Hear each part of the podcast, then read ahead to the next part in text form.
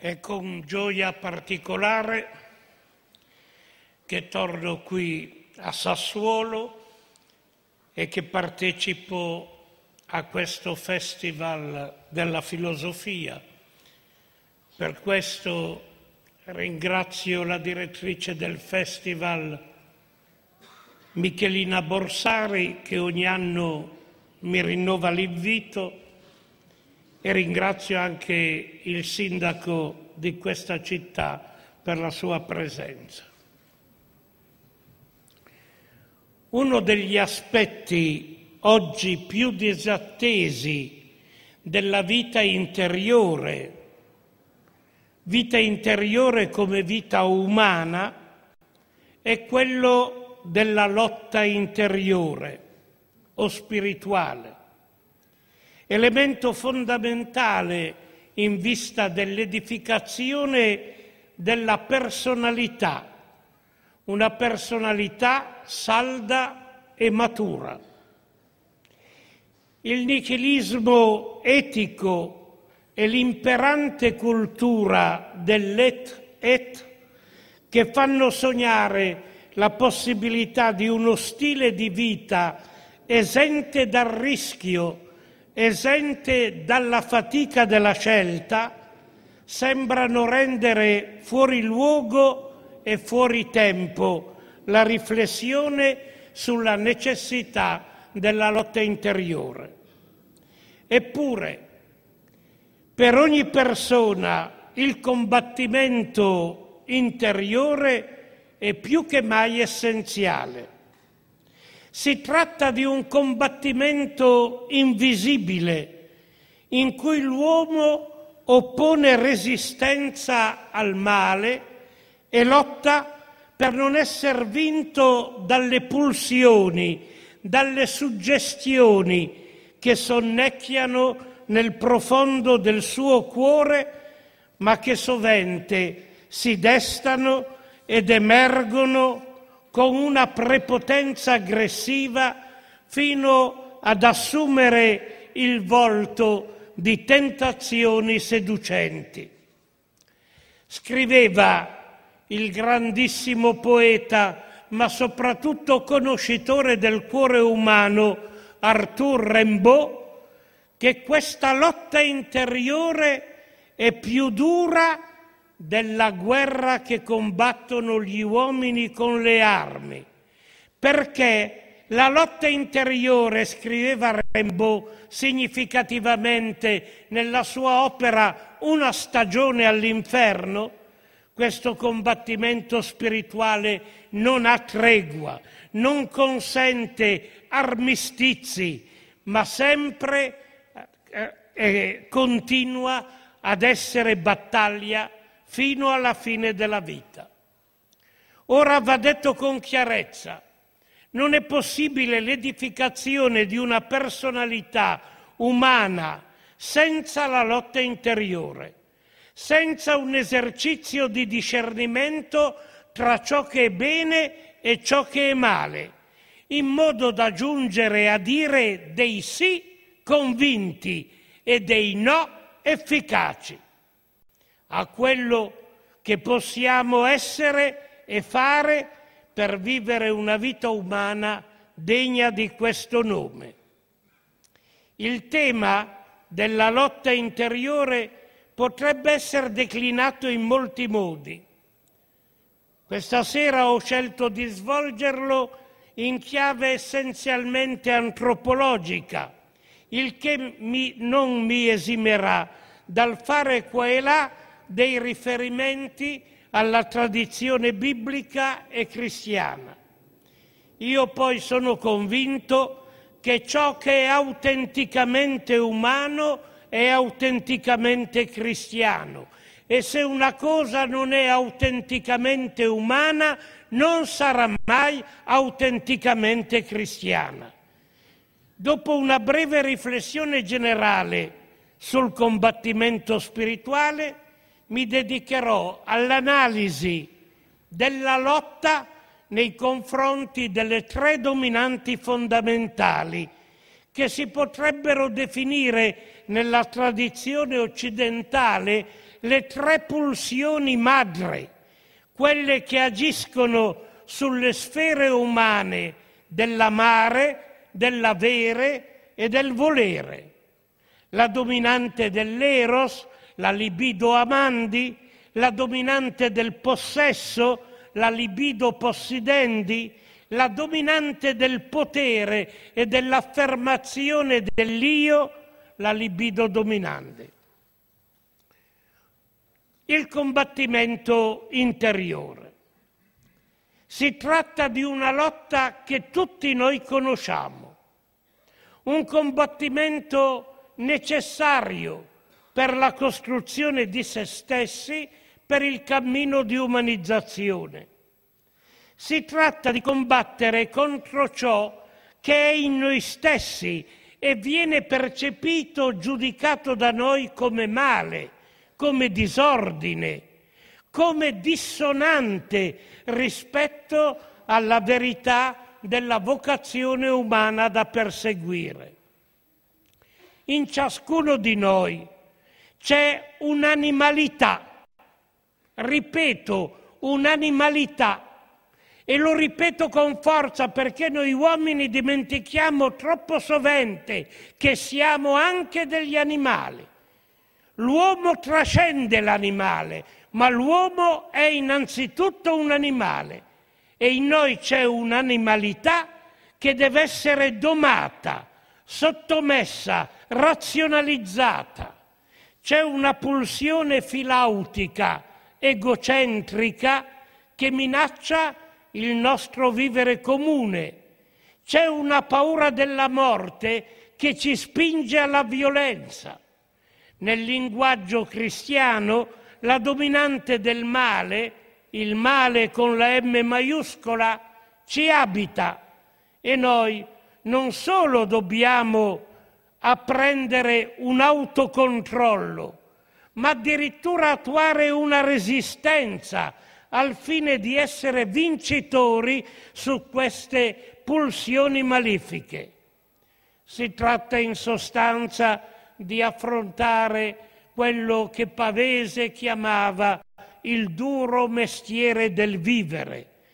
L'esistenza sfida, pro, l'esigente sfida del proprio essere un uomo, una donna appartenenti ad una società, appartenenti alla comunità umana.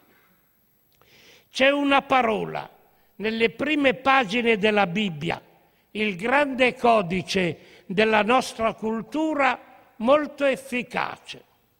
All'umano, all'umanità, al terrestre, viene dato il comando di dominare su tutta la natura, ma questo comando è innanzitutto un invito a dominare l'animale che è nell'uomo. È significativa questa parola detta da Dio, dal creatore all'uomo, alla creatura. Il male è accovacciato come una bestia alla porta del tuo cuore. È pulsione, è istinto in te, ma tu dominalo. Genesi 4:7. E non a caso è una parola che Dio dice a Caino, colui che uccide suo fratello. Sì, c'è un istinto alla violenza in te, c'è un istinto, una pulsione verso il male, ma tu dominala. Ecco da dove scaturisce il combattimento interiore. È una lotta contro il male che ci seduce, è una dura resistenza nei confronti delle pulsioni, delle dinamiche che ci portano all'acconsentimento al male. Immagini di questa lotta sono belliche o anche sportive, perché sia nella guerra che gli uomini fanno, sia all'interno dell'attività sportiva c'è l'esigenza di uno sforzo, di una fatica, di una disciplina, di esercizi di rinunce. E chi combatte a volte in questa tradizione è visto come guerriero, milite, a volte come atleta, il quale deve fare un combattimento, una gara, a volte visto come asceta, asceta colui che si esercita. Si faccia attenzione, soldato non corazzato, anzi chiamato a spogliarsi delle armi che offendono e possono uccidere gli altri, ma combattente munito di armi che sono le virtù umane come la giustizia, la fiducia, la carità e rivestito anche all'interno della tradizione cristiana di quelle energie donate da Dio e dal suo Spirito.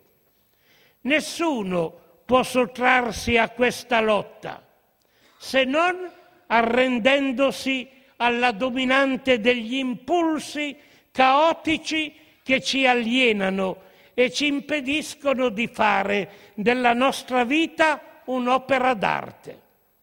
Chi non conosce o non pratica il combattimento interiore fin dalla sua infanzia e c'è una responsabilità delle generazioni mature che dovrebbero trasmettere quest'arte della lotta interiore.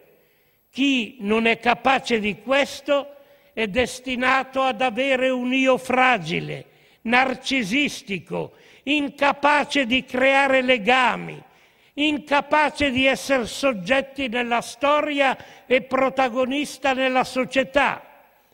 È uno che è chiamato ad essere semplicemente un appartenente a quella società che un sociologo come Zygmunt Bauman chiama la società liquida o se volete un autore più leggero come Serra chiama una comunità di sdraiati, né più né meno, siamo a quel livello. Proprio per questo Paolo l'Apostolo fa questa confessione. Io non il bene che voglio fare faccio, ma il male che non voglio fare io faccio. Romani 7:19. C'è in me un io che pretende di essere senza gli altri o addirittura contro gli altri. Un io che io devo combattere in vista di assumere un io per gli altri e un io con gli altri.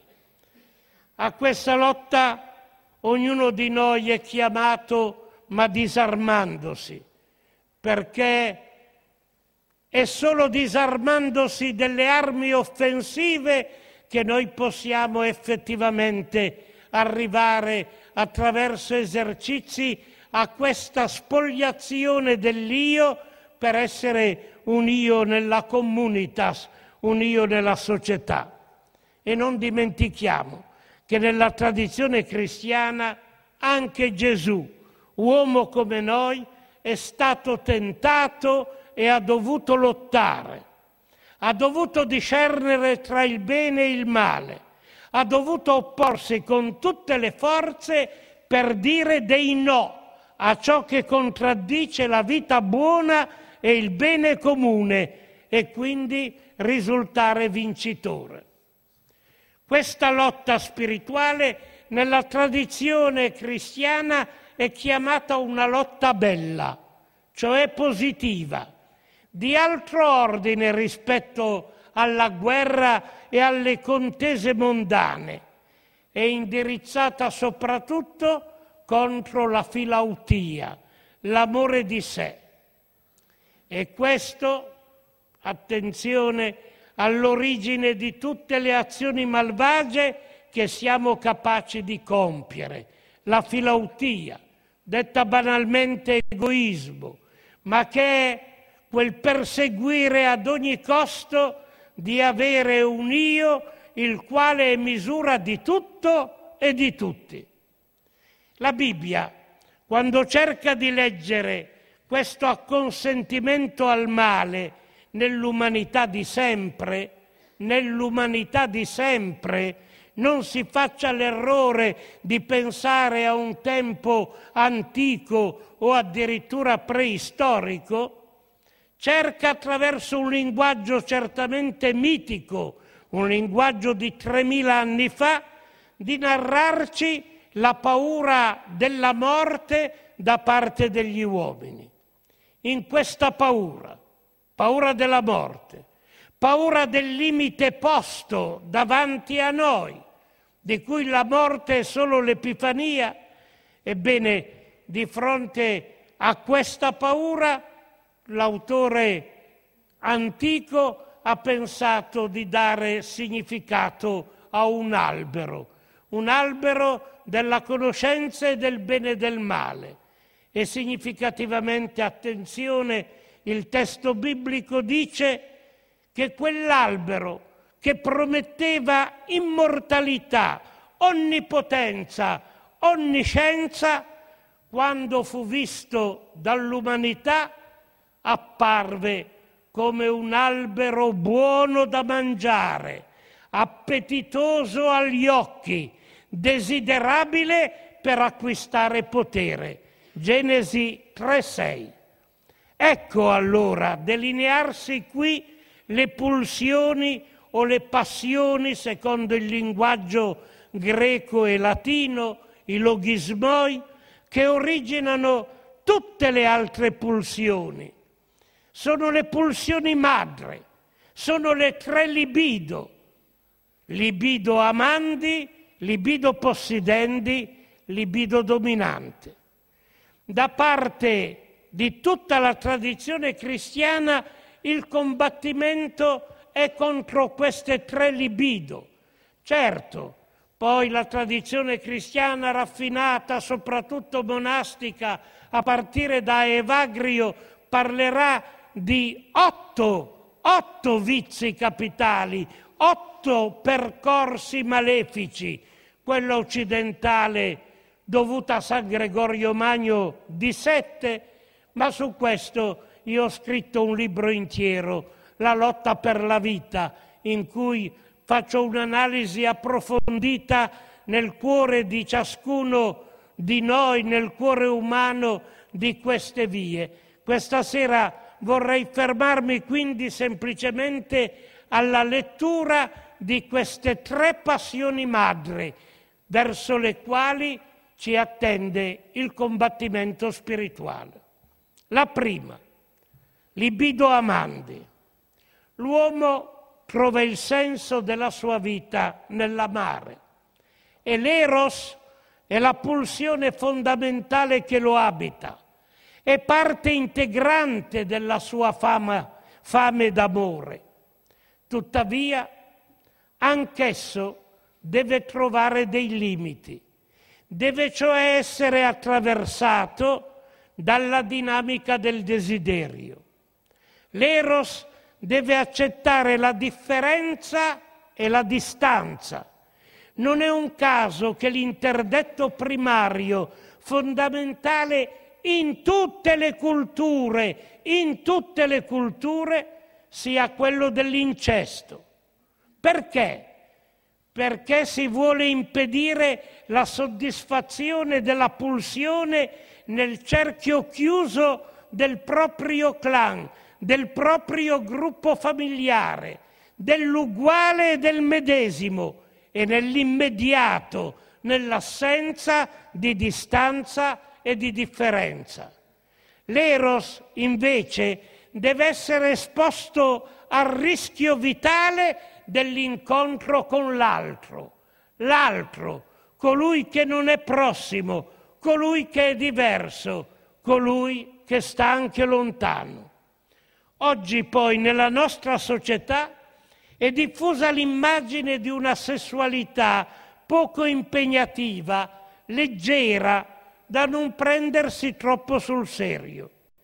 L'amore e gli atti dell'amore sono visti come due mondi differenti, in cui l'amore fisico sta nello spazio del gioco, play, play è la parola, della gioiosa futilità, della leggerezza, come ricorda Milan Kundera nell'insostenibile leggerezza dell'essere, ma in uno spazio senza limiti né regole, in una società che tutto consente pur di vendere, in cui anche la sessualità viene cosificata per farne un prodotto commercializzabile, è ovvio che l'eros perda la sua intensità e la sessualità venga deprivata della sua dimensione propriamente erotica.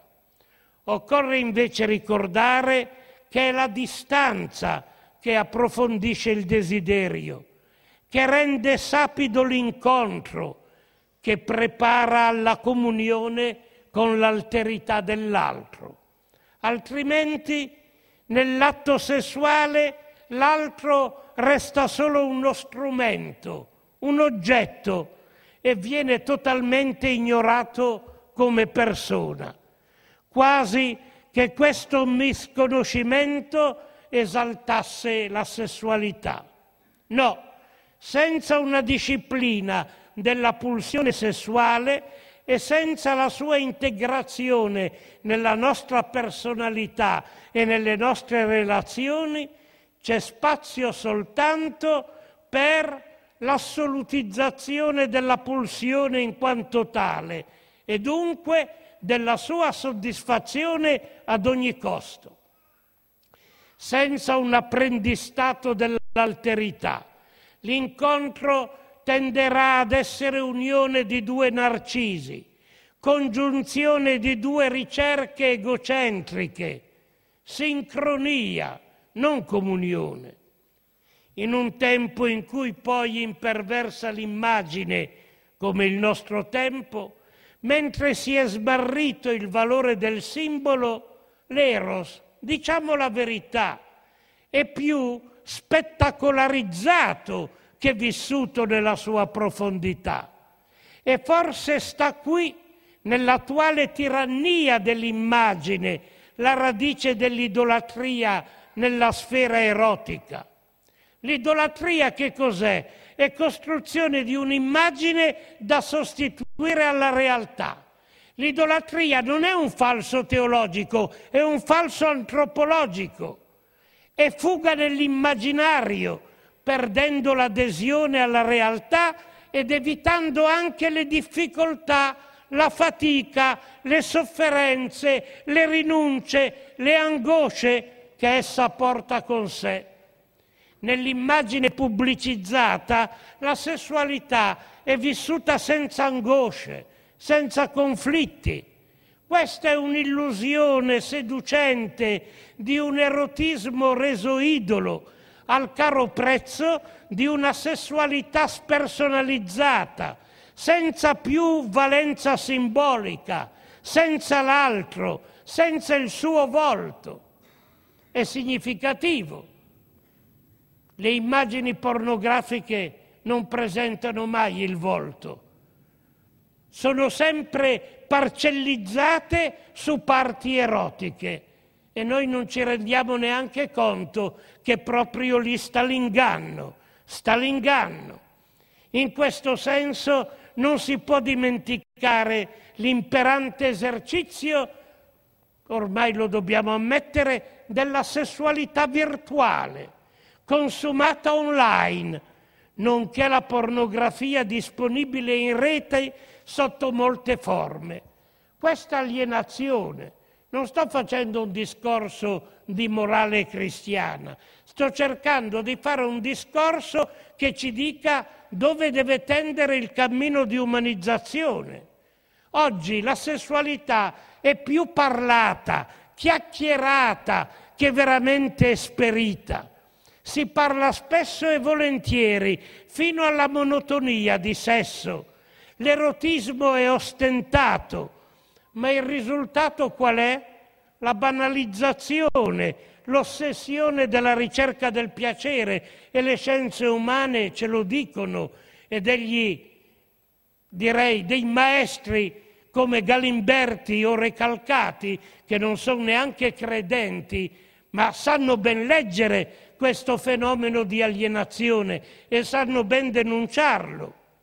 E così ciò che è relativo, il piacere, diventa l'assoluto e l'assoluto che è l'incontro, la relazione, la comunicazione, diventa il relativo. All'interno di questo universo erotizzato, le giovani generazioni soffrono spesso di senescenza precoce dei sensi, di impotenza, di frigidità. Chiediamoci perché è giunta questa situazione. Non si sono esercitati alla relazione, all'amore, ma soltanto all'effervescenza, alla frenesia, alla ricerca dell'attimo estatico fuggente e questo li porta poco per volta a una desensibilizzazione che potremmo anche definire un vero e proprio analfabetismo erotico, perché non si conosce più l'affascinante mondo simbolico dell'eros e della sessualità. Come lottare in questo ambito? La dominante dell'eros deve fuggire la cosificazione dell'altro e la perversione del desiderio per tornare a essere un dinamismo di incontro, di immissione nel mistero della relazione, in cui gli amanti esprimono il loro amore. In questo cammino occorre esercitarsi all'ascesi umana, alla dilazione attraverso il desiderio, in modo che ci sia una lotta contro la spersonalizzazione della pulsione e la reificazione della sessualità. Sovente noi vediamo attraverso i mass media quante volte avviene lo stupro, la violenza, certo, soprattutto maschile nei confronti delle donne. Chiediamoci perché, perché questa violenza? È semplicemente un impulso o è anche una cultura in cui l'altro è diventato una cosa? La donna è semplicemente uno strumento e in cui non si sa avvicinare in una relazione che dovrebbe essere un incontro tra due volti, un incontro nell'amore e nella libertà e non semplicemente in una logica caotica della vertigine dell'ebbrezza. Tutto questo sapendo che il corpo non è ciò che l'uomo possiede, ma è ciò che l'uomo, l'umano, è. L'eros dunque è a servizio dell'incontro, della tenerezza dell'amore che si vive e si celebra. In questo modo potrà forse ritrovare e manifestare la sua portata simbolica e di relazione. Qui la lotta ognuno la conosce, ma è una lotta di rispetto della dignità altrui.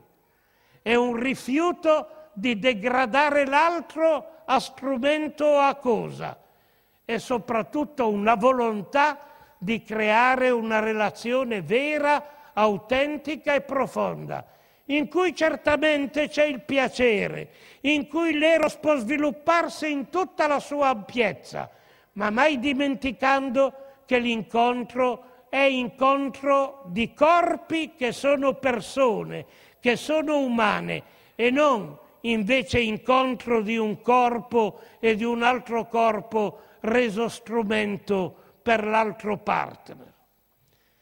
Libido possidendi.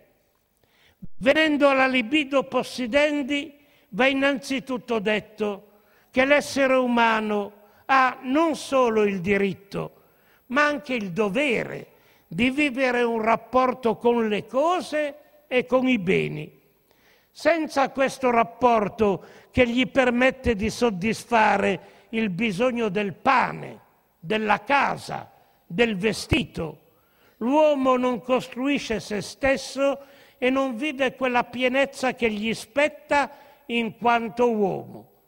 E questo significativamente attraverso il lavoro. Il lavoro è una cultura. Lavoro e cultura, due facce della stessa medaglia, che rispettando e valorizzando la bellezza e la bontà di questo mondo e la destinazione universale dei beni arrivino ad essere di per sé uno strumento di vita comunione, di vita buona, del bene comune. Tuttavia in questo rapporto con le cose, anche qui c'è una grande pulsione idolatrica, la brama del possesso. Quando il rapporto con le cose diventa idolatro, il possesso diventa un fine in sé, giustificando anche ogni mezzo pur di ottenerlo.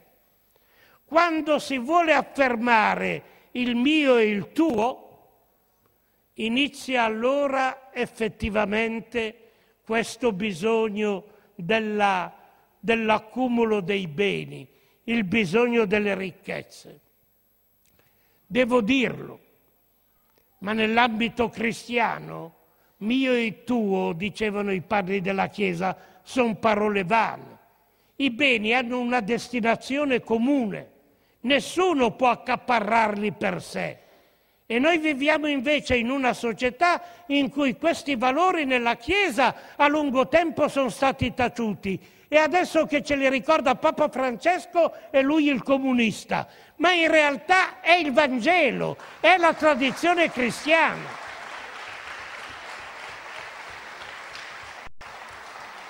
C'è un netto discernimento da operare, o essere guidati dal dinamismo della comunicazione, della comunione, della condivisione, o essere alienati alla dominante del possesso, tertium non dato.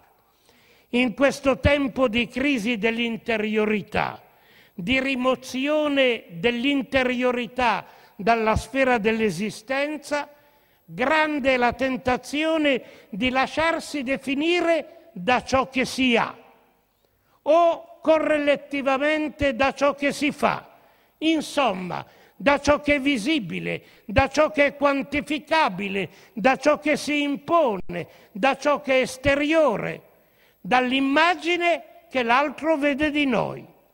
Sempre di più in questa pseudocultura l'altro è inteso non come diverso con cui comunicare, ma come spettatore.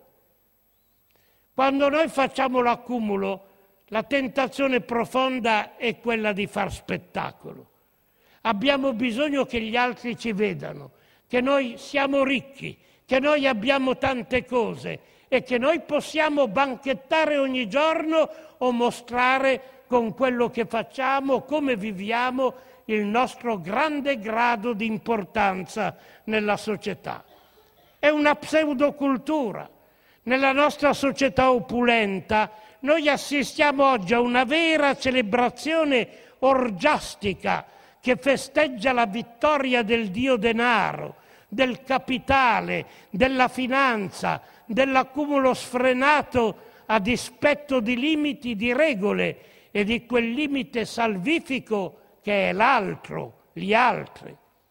La ricchezza è ostentata e la ricchezza però, pensateci bene, deve essere ostentata perché solo così rivela pubblicamente lo status all'interno della società.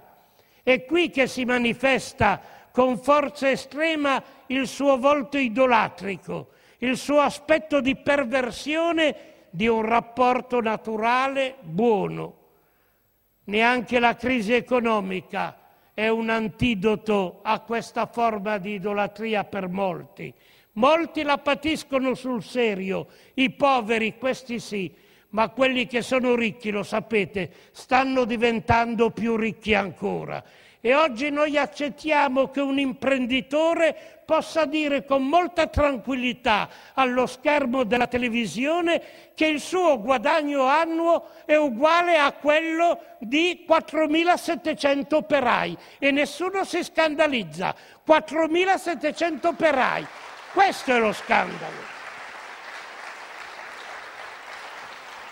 La brama di possedere risponde nient'altro che una forma di angoscia e di lotta contro la morte. È una ricerca di onnipotenza, di rassicurazione, che vengono dalla sensazione di poter tutto acquistare, di eliminare i bisogni soddisfacendoli immediatamente.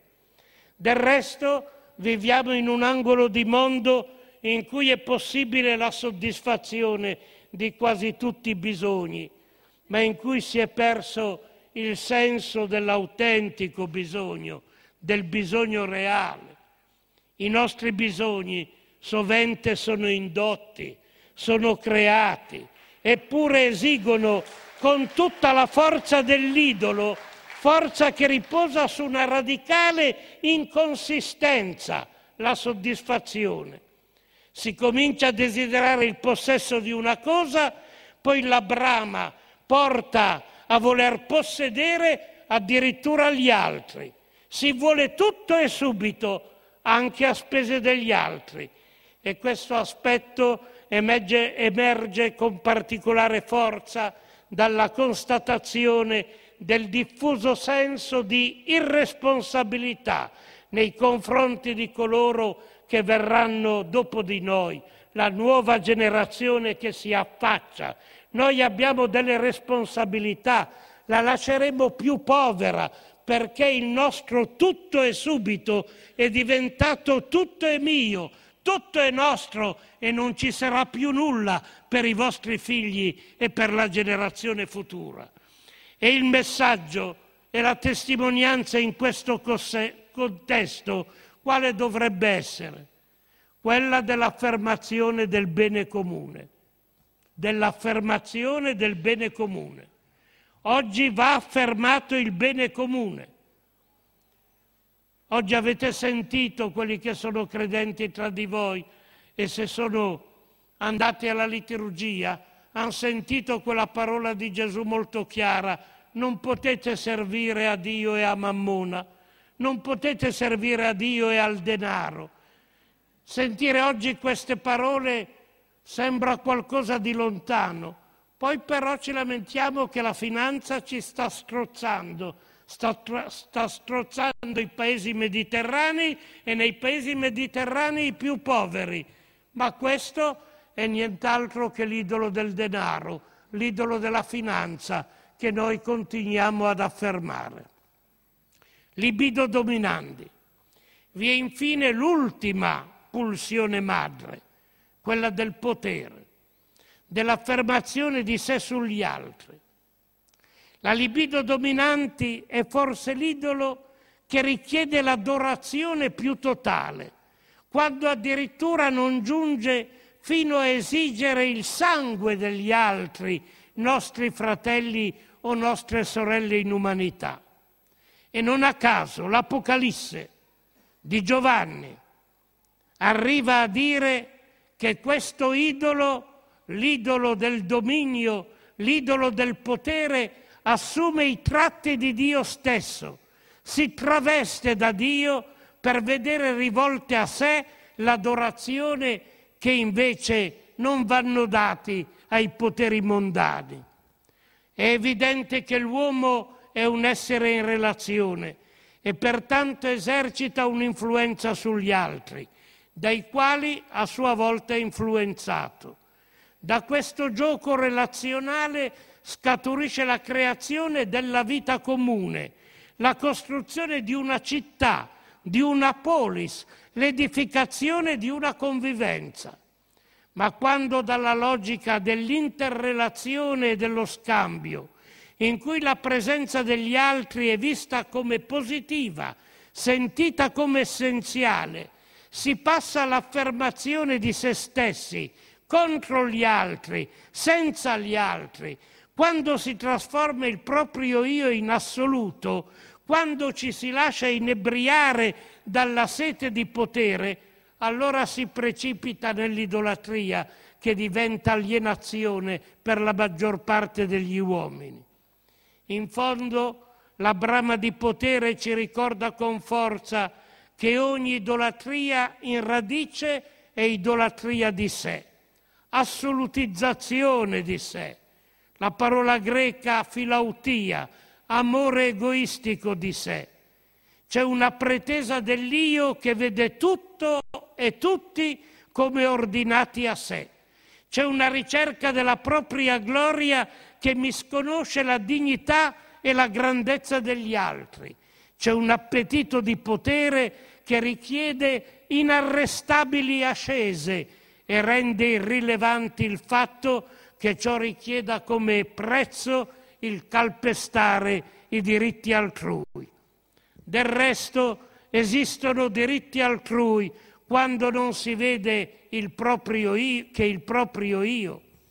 La pseudocultura di cui si nutre la brama di potere è quella della concorrenzialità, dell'individualismo sfrenato, che vede nell'altro solo un ostacolo e un rivale, invece di riconoscerlo come un dono, una ricchezza, una possibilità di salvezza, salvezza dall'isolamento, salvezza dalla tentazione totalitaria, salvezza come pienezza di vita nella relazione e nella fraternità.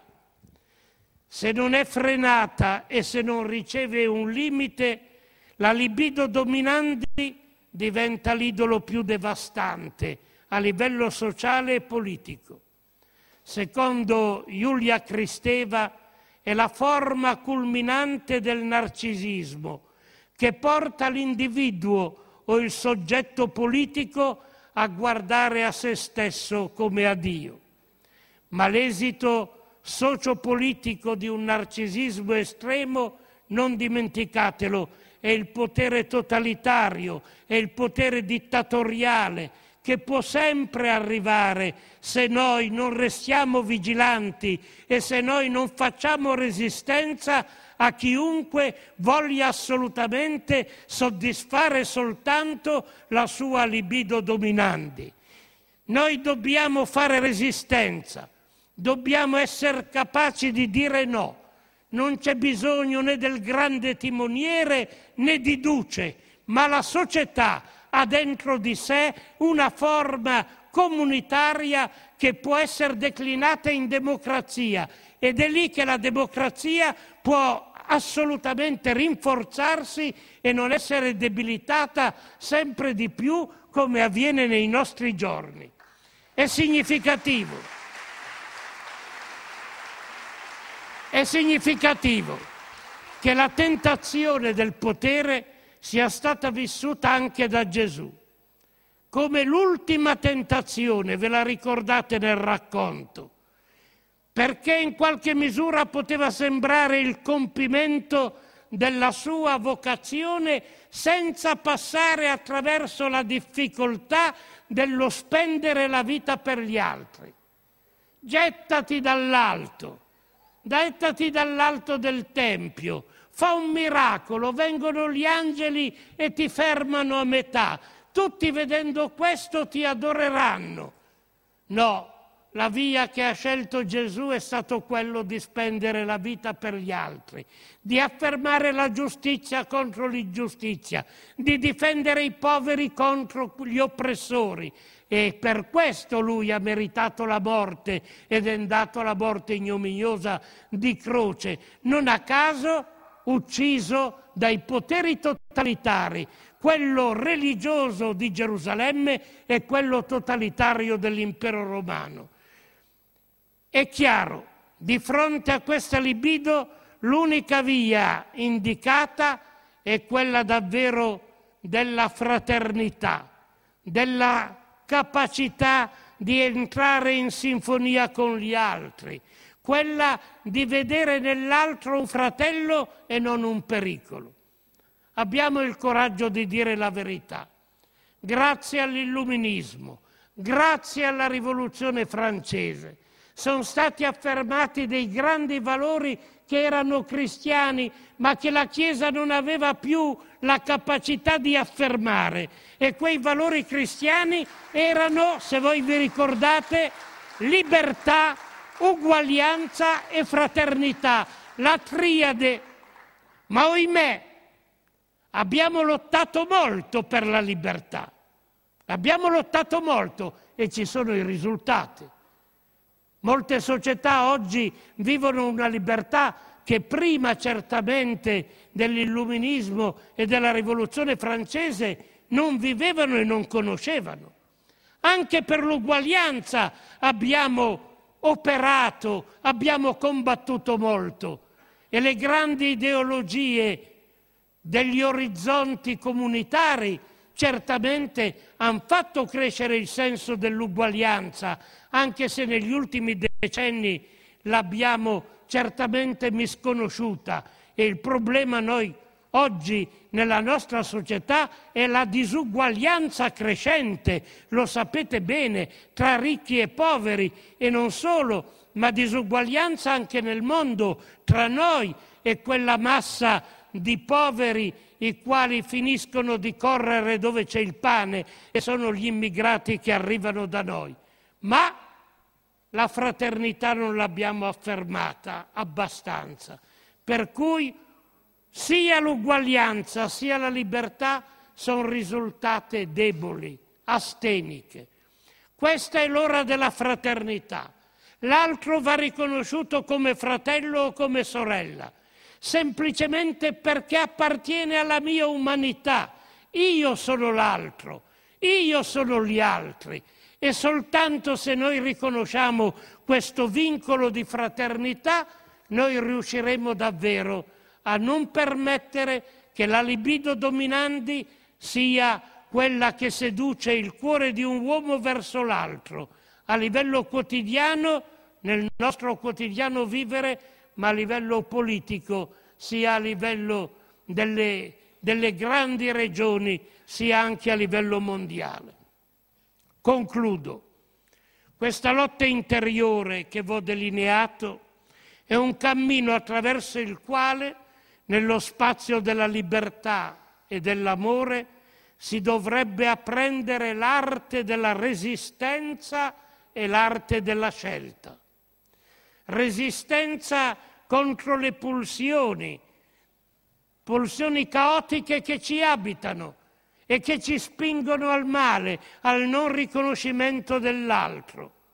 Ma nello stesso tempo, attenzione, arte della scelta, che significa capacità di dire dei no, di dire dei no e capacità di dire dei sì. Ma lì, quando si dice no, occorre accettare anche la parola rinuncia e ci sono rinunce da fare perché non il mio bene deve essere il criterio ultimo, non la mia felicità, ma il bene comune.